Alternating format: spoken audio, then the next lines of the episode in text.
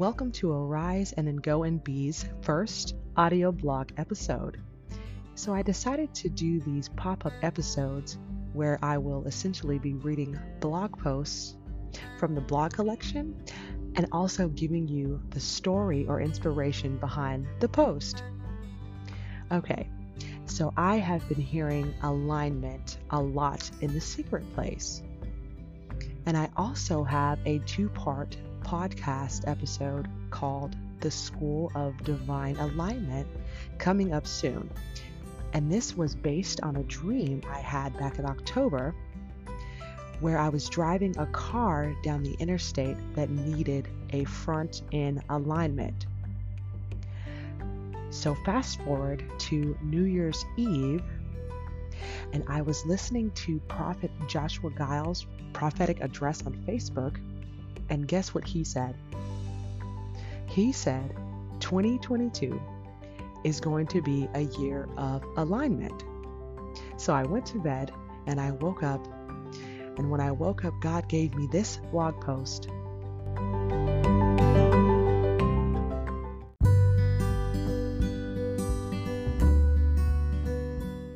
The School of Divine Alignment presents Changing Lanes.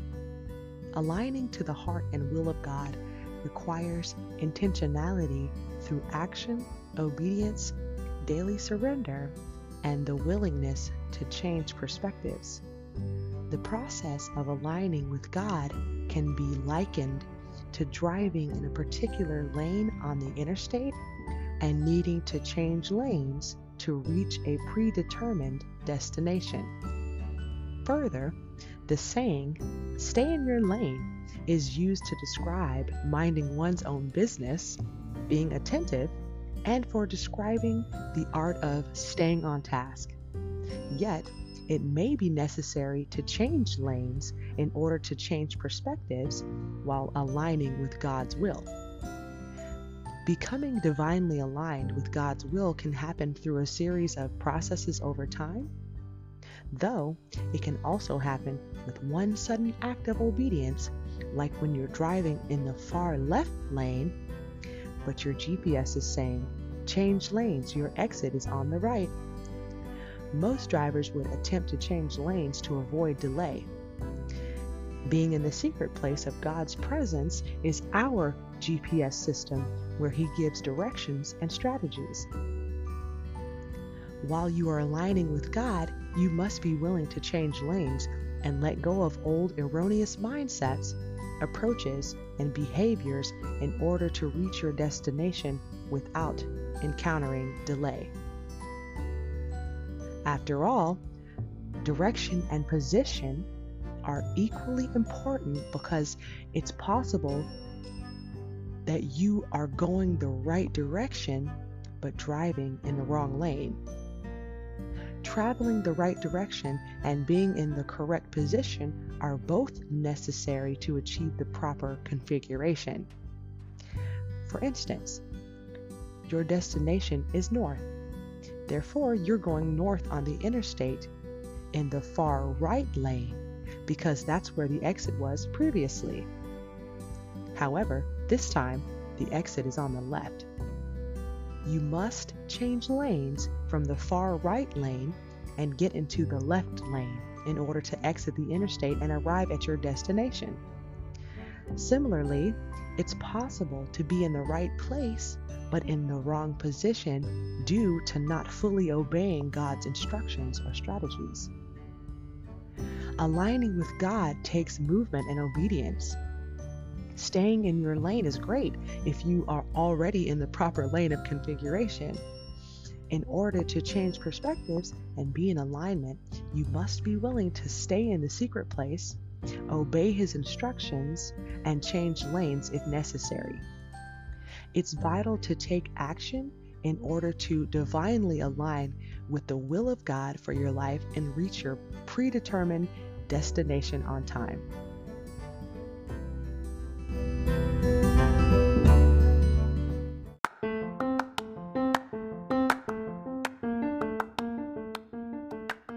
If you enjoyed this audio blog episode, head over to the blog collection at arise and then go and be.wordpress.com for more inspiration. Yay!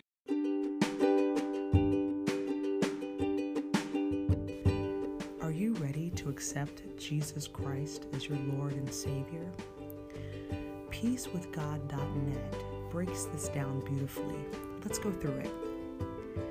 You can have real lasting peace today through a relationship with Jesus Christ. God loves you and has a plan for you. The Bible says, God so loved the world that he gave his only Son, Jesus Christ, that whoever believes in him shall not perish, but have eternal life. That's John 3:16. Jesus said, I came that they may have life and have it abundantly, a complete life full of purpose. John 10:10. 10, 10. But here's the problem. People are sinful and separated from God. We all have done, thought, or said bad things, which the Bible calls sin. The Bible says all have sinned and fallen short of the glory of God. Romans 3:23. The result of sin is death, which is spiritual separation from God. Romans 6:23. There's good news. God sent his son to die for our sins. Jesus died in our place so we could have a relationship with God and be with him forever. God demonstrates his own love towards us in that while we, while we were yet sinners, Christ died for us. Romans 5 8. But it didn't end with his death on the cross. He rose again and still lives. Christ died for our sins. He was buried. He was raised on the third day according to the scriptures, 1 Corinthians 15 3 through 4. Jesus is the only way to God. Jesus said, I am the way, I am the truth, and the life, and no one comes to the Father but through me. John 14 6. So, would you like to receive God's forgiveness? We can't earn salvation. We are saved by God's grace when we have faith in His Son, Jesus Christ. All you have to do is believe you are a sinner and that Christ died for your sins and ask for His forgiveness. Then turn from your sins, and that's called repentance. Jesus Christ knows you and loves you. What matters to Him is the attitude of your heart and your honesty. To accept Jesus as your Savior, let's pray. Dear God, I know I'm a sinner, and I ask for your forgiveness. And I believe that Jesus Christ is your Son. And I believe that He died for my sin, and that you raised Him to life. And I want to trust Him as my Savior and follow Him as Lord from this day forward. Guide my life and help me to do your will. And I pray this in the name of Jesus. Amen. This is just the beginning of an amazing journey. I would suggest that you get a Bible, whether that be an app or a paper Bible. I would suggest both and ask the Holy Spirit to come into your heart and to fill you and to t- take control also, I think it's important to get involved with the church family for discipleship and guidance on this new journey.